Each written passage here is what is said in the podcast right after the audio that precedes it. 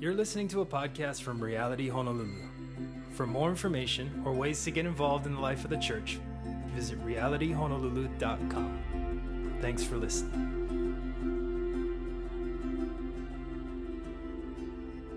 Well, if you've been with us, you know that we, for many months now, have been in the Sermon on the Mount. The Sermon on the Mount can be found in Matthew 5, 6, and 7. And we've been studying that verse by verse. We are not done yet. We're going to be continuing on with that up till Easter, um, digging into the words of Jesus and allowing it to form us. But we are going to be doing something different today. Um, we're going to be stepping away from the Sermon on the Mount for a week. And what we're going to do is try to attempt to be mindful of the church calendar or the liturgical calendar that much of the world celebrates. Uh, depending on your upbringing, you know what I'm talking about. If not, you have no idea what you're talking, I'm talking about. But we're hoping to just talk about it today and allow um, God to use it so that we could draw near to Him. So, this is what the church calendar is, right?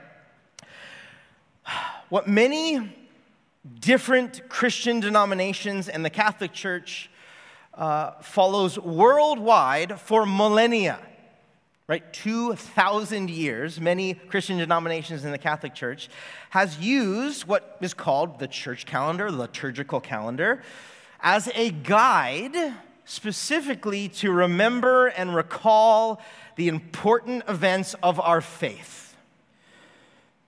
The desire or the goal of it is to especially remind the followers of Jesus, specifically to remember the events surrounding the life, death, and resurrection of Jesus, alongside a few other important ones throughout the year. But this calendar is designed to prompt the followers of Christ to respond and commune with God in a more intentional, deep, and meaningful way throughout the calendar year. Uh, to intentionally remember what's most important to Christians, which is Jesus. Um, and so I have a picture. If you search, there's many different pictures you could um, have here, but here's a picture of uh, a simplified church calendar and just for a second, I just want to look, you to look at the top arc, starting with Advent and then Christmas and Epiphany and then Lent, Easter, that part of the calendar, uh, December, January, February, March, where we are now.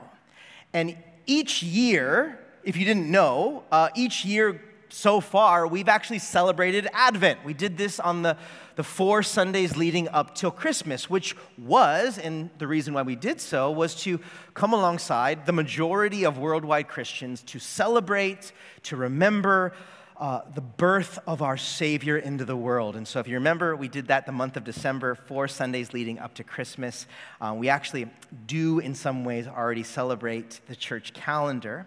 But going forward, as a church, as it presents itself, we do want to just be more mindful of the important things um, that are going on in this calendar and spend a Sunday from time to time teaching on it and participate in these things more often. A big one coming up is Easter, obviously. Um, but uh, the reason primarily we're doing this, or a couple reasons why I think this is uh, a neat opportunity and important that we would do this on a Sunday, is that my desire for our church is that we would not lose sight of the broader body of believers that we're a part of.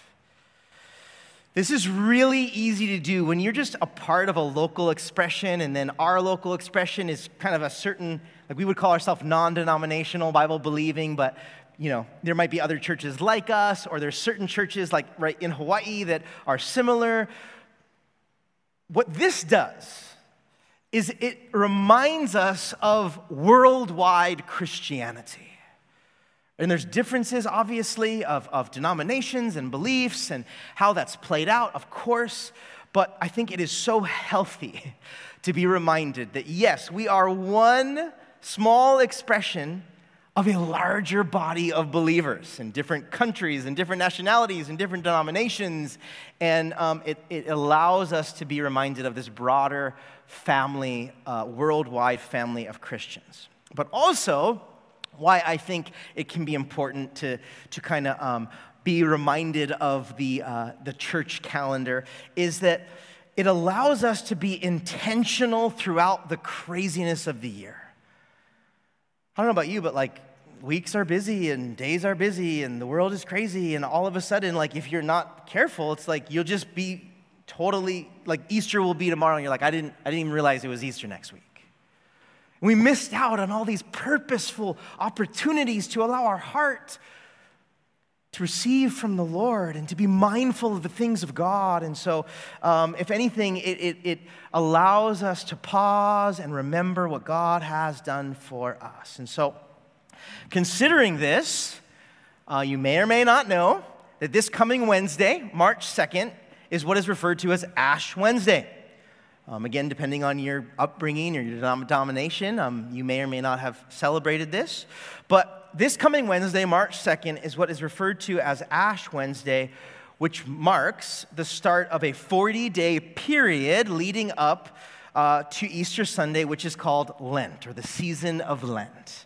Um, so, today, what we're going to be doing is speaking about and looking at what this season of Lent is, how and why the church traditionally has celebrated it, and how we might, here at Reality, use this season as an opportunity to commune with God in a more intentional, deep, meaningful approach as we approach Easter. Sound good?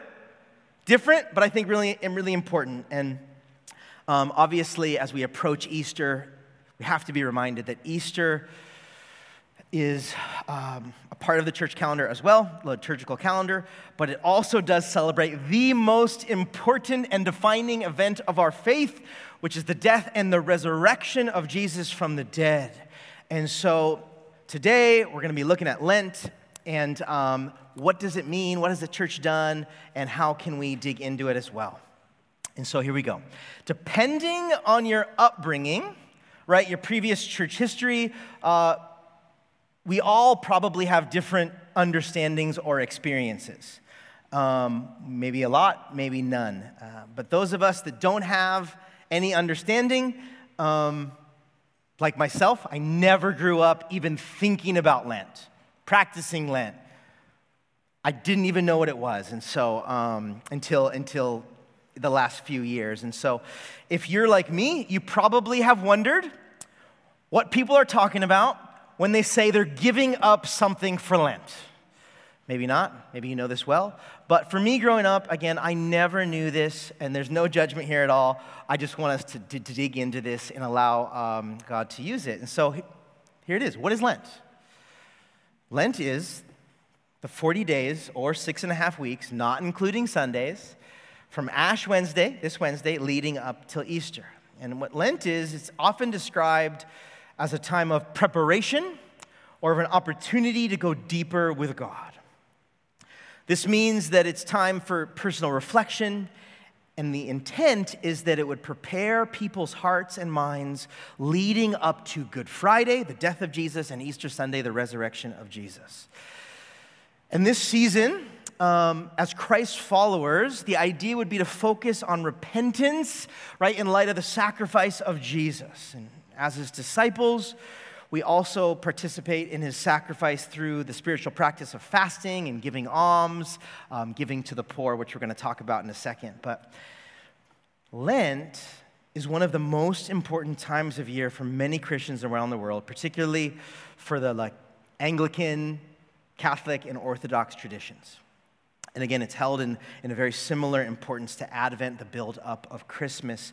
But the difference here, right? While Advent is a celebration and time of anticipation, Lent is more frequently seen as a time of solemn observance and preparation for the celebration of the death and resurrection of Jesus at Easter. And for me, just as a personal, being a pastor, you would think, oh my gosh, you're probably really mindful and you spend so much time preparing your hearts for Easter and, and for Good Friday. And a lot of times I would say yes, but it's all the details about the Easter celebration that I'm consumed of, and it's not actually about pausing and fasting and spending time communing with God, anticipating and preparing my heart for the meaning of what Good Friday and Easter is. So I'm excited um, to, to be more mindful of that this year as well. But again, this Wednesday, Wednesday is the start of Ash is, is Ash Wednesday, and its conclusion is Easter Sunday. And again, Lent has been this traditional time of fasting or giving something up um, in your life. And one commentator would say it this way just as we carefully prepare for events in our personal lives, such as a wedding or a birthday, a commencement, Lent invites us to make our minds and hearts ready for remembering Jesus' life, death, and bodily resurrection. I love that. There's this time of like every other big thing in our life, we spend a lot of time preparing for and thinking about and planning. If we're honest, that's, that's true of a lot of things. And so this is the church's moment to say, the biggest, most defining part of our faith is coming up as we celebrate Easter. What does it mean? How can I purpose and prepare my heart for what God wants to do in it? And So, what are the key days uh, during Lent? We talked about a little bit, but Ash Wednesday, coming up this Wednesday, is the first day of Lent. And um, you may have noticed in the past, depending on your denomination or your experience, but you may have noticed people with a smudged black cross on their foreheads. Um, those are the ashes, right, from the Ash Wednesday service.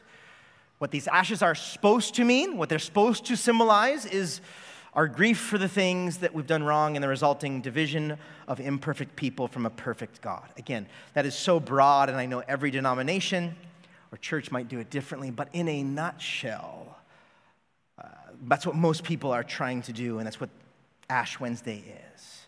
And then going forward, kind of at the tail end of this Lent season as we approach Easter, which we'll talk about during the Passion Week, the, the week leading up to Easter, is what is called Monday, Maundy Thursday.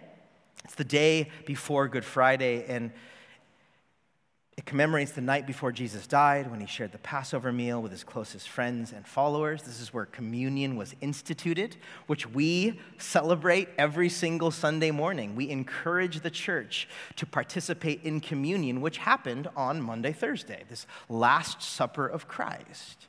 Right? It's, everything is really significant. We just sometimes can take it for granted.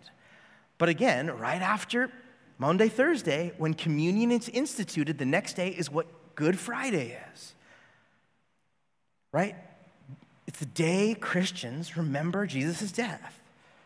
And why it's good is because it reflects how Jesus' death was a sacrifice on behalf of all of us so we can receive God's forgiveness for our wrongs and our sins. But then, right, Jesus just didn't die and he stayed in the grave. Why? Easter weekend is so celebratory, even though Good Friday is solemn because it's the death of Christ and it's remembering our sins and our wrongdoings and our rebellion against God. Easter Sunday, right, is meant to be a joyous celebration of Jesus rising from the dead to give us all the opportunity of eternal life right? While people still die, Jesus made the way for people to have a relationship with God in this life and to spend eternity with Him in heaven. Like, this is this Lent season we're in. And I believe there's such power in, in, in remembering, starting this Wednesday, this 40 days leading up to the most pivotal, important moment in our faith. All right, so what happens during Lent and why? At least traditionally, worldwide for the last 2,000 years in, in many denominations, what has happened? What have people done to make this meaningful? How have people ordered their life or changed the way their life is in order to be reminded of the death and resurrection of Jesus? Well, there's three main things that traditionally the church focuses on during Lent. Sorry if this is a history lesson or it's like a little bit dry. I don't know if it is, but I think it's really important. I don't mean it to be dry. I move a lot anyway, so maybe. But there's three main things that people, people focus on during Lent. Number one is prayer. Number two is fasting, which in essence is abstaining from something to reduce distractions, to focus more on God. And then also traditionally, it's been what is called giving of alms. It's essentially charity or donating to the poor. So during this Lent, the church worldwide, over the last two millennia, when they've, when they've focused on prayer, during Lent, they focused on their need for God's forgiveness. Right? They've really looked at their depravity and of what God, through his Son, would do for them upon the cross. And how, they, how the church has traditionally done it is it's been about repenting, turning away from our sins, and receiving God's mercy and love. But it's really thinking about what God has saved us from and how much we've fallen from God, but how God's grace, His undeserved gift, has sent His Son. By His mercy, He forgives us. Instead of just waiting to Good Friday, the season of Lent is meant for us to pause and remember what God has truly saved us from. Also, right, it's fasting. Well, again, that's giving something up is a very, uh, a very common practice during Lent. You might have said, oh, it's time to give up chocolate for Lent. You know, like, eh, oh, even culturally, there's this thing where, what are you giving up for Lent? And what does that mean for you? And what are you doing? Well, that, the idea here is this idea of fasting right? And, and fasting is the practice of denying ourselves to encounter more of God, or at least that's what it's supposed to be. And right, fasting in its most foundational expression is abstaining from eating food and turning to prayer when we feel like the pains of hunger. When, in the time that we were supposed to eat breakfast or lunch or dinner, in that space and in that time when our body is feeling hunger pains, Traditionally, fasting is when you turn to prayer and, you're, and, and, and, you learn of the desperation and you remember the desperation of God. You are the one that I fully trust my life into and allows you to have space to pray instead of eating, right? That's traditionally what it is. Um, but during Lent, traditionally, this can be different from food and it can be something else entirely that the church regularly does. Um, it could be something very simple uh, that you cut back from, but again, to allow more time uh, with God or to save money so that you can give it away. Give more money away. Like traditionally, it's been hey, I'm gonna abstain from eating out. I'm not gonna buy new clothes. I'm not gonna, again, I know these are silly examples, but it can be I think anything that you're taking away from your life and you're replacing time with God in that allows you to save money so that you can give that money away.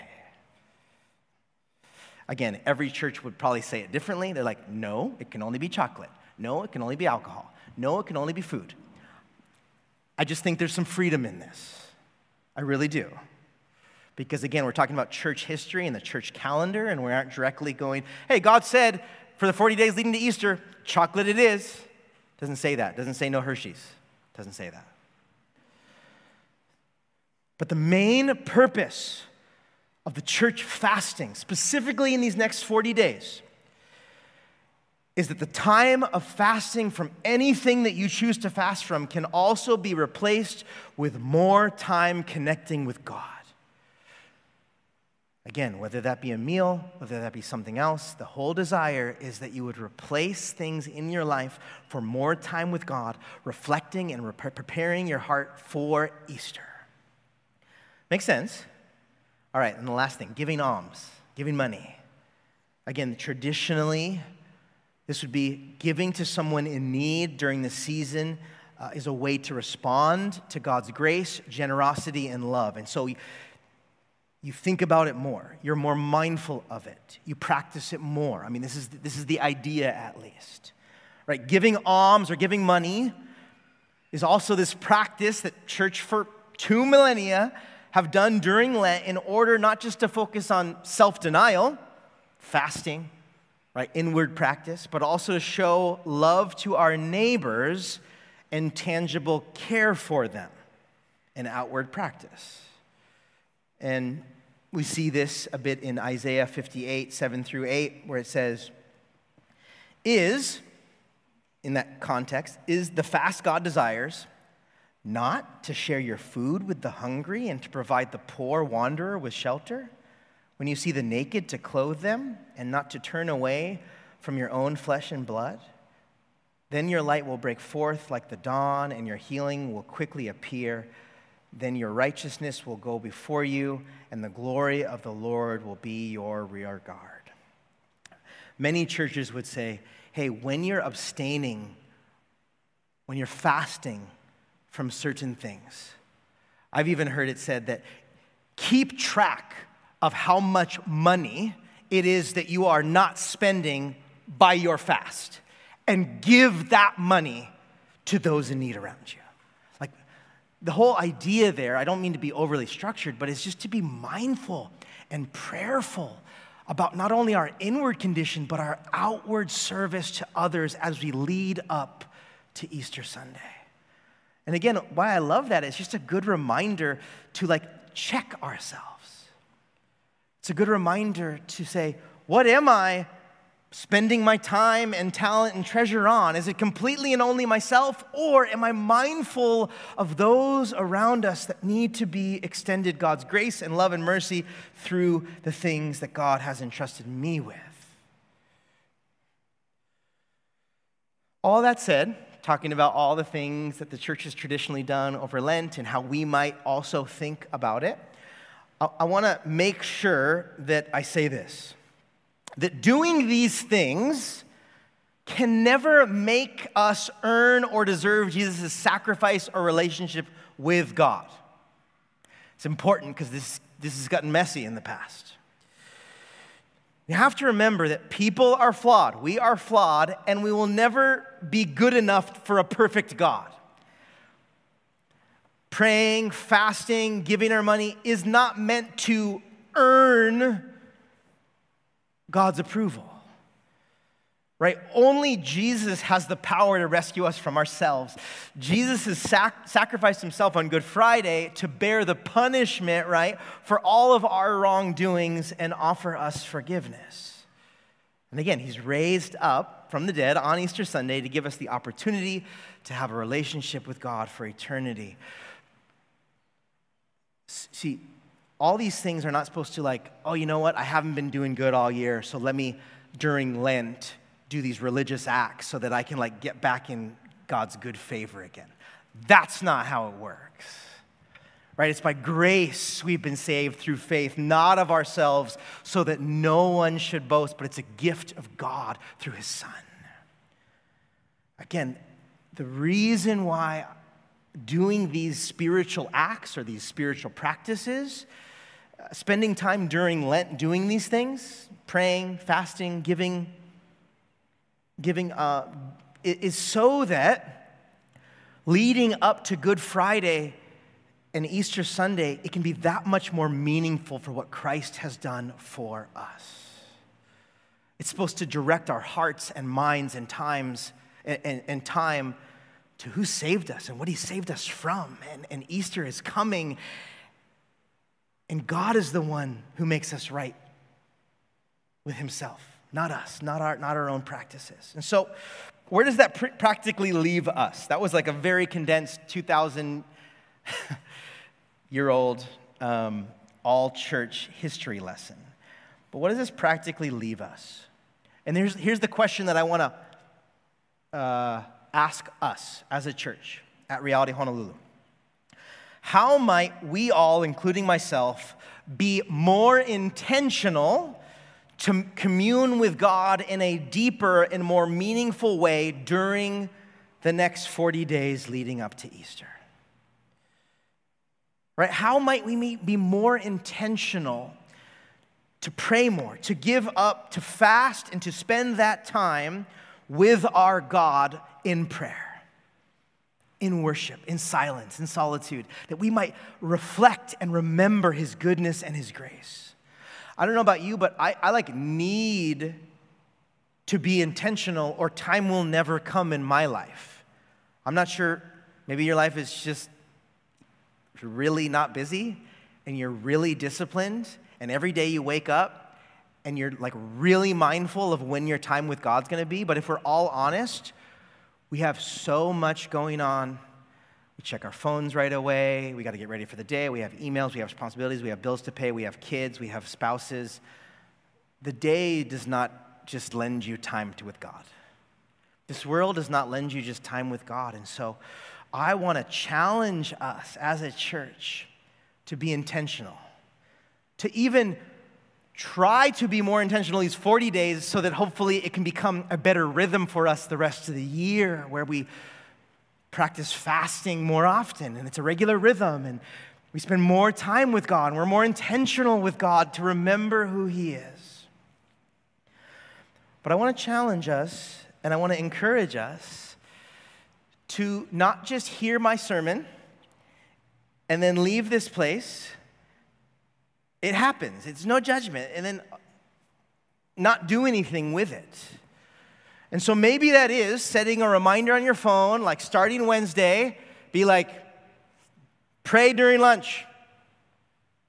And then literally, you can't have a lunch meeting on Wednesday. I don't know, I'm just saying, like, you got to go in your car if you work, or like take a walk and spend that time with God.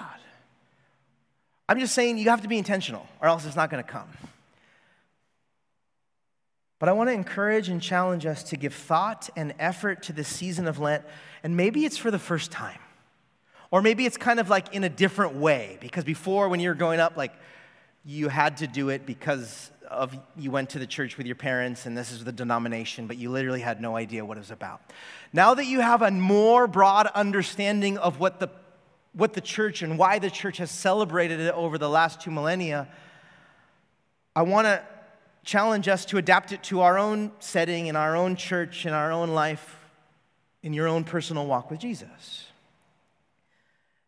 I'm challenged, and I hope you would be too, to be intentional about time with God and remembering all that He's done for us, and to make an effort, make an effort to set aside the time, to sacrifice comfort and convenience, to commune with our God, and in turn, that we would be intentional and mindful how we would give and serve others leading up to the defining moment of our faith, which is Easter Sunday. You guys good with that? And so, another, I'm gonna pray. I'm gonna kind of end our, our, our time right now. And this is a perfect time to remind you why we have about three or four worship songs after the sermon. This is not just a bookend. It's not just like, it's good to play a song after the sermon because it's nice to end the service and you can leave. It's not that. We purposely actually have more musical worship at the end than the beginning so that it can be a time of response. My, my hope and prayer is that the Holy Spirit spoke to us in, in a way where it, it just prompted us, whether that be to repent, to change things, maybe encouraged us. Like, right, I'm hoping and praying that there's something that God spoke to us that we want to respond to Him with. And it could be like, man, my life is so busy, I haven't even just stopped and thought about God in a long time. This is the perfect 10 or 15 minutes to do that. Stop. The text can wait, the email can wait, the lunch meeting you can be late to, the errands will get done, or they won't, and it's gonna be fine. Right? Like, this is the time. This is the time the Lord has given us. And for you, it might be like, I don't want to be distracted by anyone, so I need to come to the carpets up here, which these are here for you and for me. Kneel down, look at the blackness, close your eyes, worship the Lord free of distractions. Maybe that's standing in the back for you. Maybe that's sitting in the seat. Maybe it's raising your hands like we want you to have freedom to worship. Also, we want to encourage you.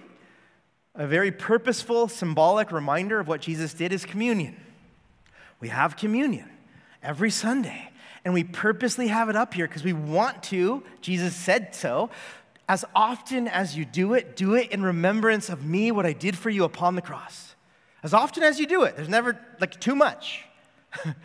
because it's remembering his body that was broken and his blood that was spilt upon the cross for us, for you and I, so that we did not have to do it. He did it for us. I encourage all of you at any time to come up and take a COVID safe cup of bread and cup of juice and go wherever you need and, and to remember and recall the cross. And also, we have the prayer team over here. They're going to be standing up here, and they would just love to pray for you. Anything going on in your life, we want to take those requests to God on your behalf. Or maybe it's something like, oh man, the Word of God, or, you know, I feel like the Lord is leading me this. I just really need more discipline these next 40 days to like set that time aside. Let's pray for you. Love to pray for you. But again, let's make the most of this time of response during these next couple worship songs. Amen? Amen. Let's pray. Father, we thank you for this time to just stop and pause and remember who you are. God, I pray that you continue, like just these last few songs, that you would free us from the cares of the world, free us from what we're stressed out about and worried about. God, I pray that Holy Spirit, that we would commune and respond and speak with, and you would speak to us during these next few songs of worship. God, we're here because we want to meet with you and hear from you, and we need you. We're desperately in need of our Savior daily. Life is way, way too hard to do without you. So, God, we want to receive. We want to give back. We want to, we want to allow you to have your way in our hearts and minds right now. And so, God, during this time of worship, we pray, Lord, that we would fully engage with you, free our mind from distractions, allow us to just be still and know that you are God. God, we, we pray that all the time, we say that but we really do desire to meet with Jesus. Help us to do that right now. We give you this time. Have your way, Jesus. Pray in your name.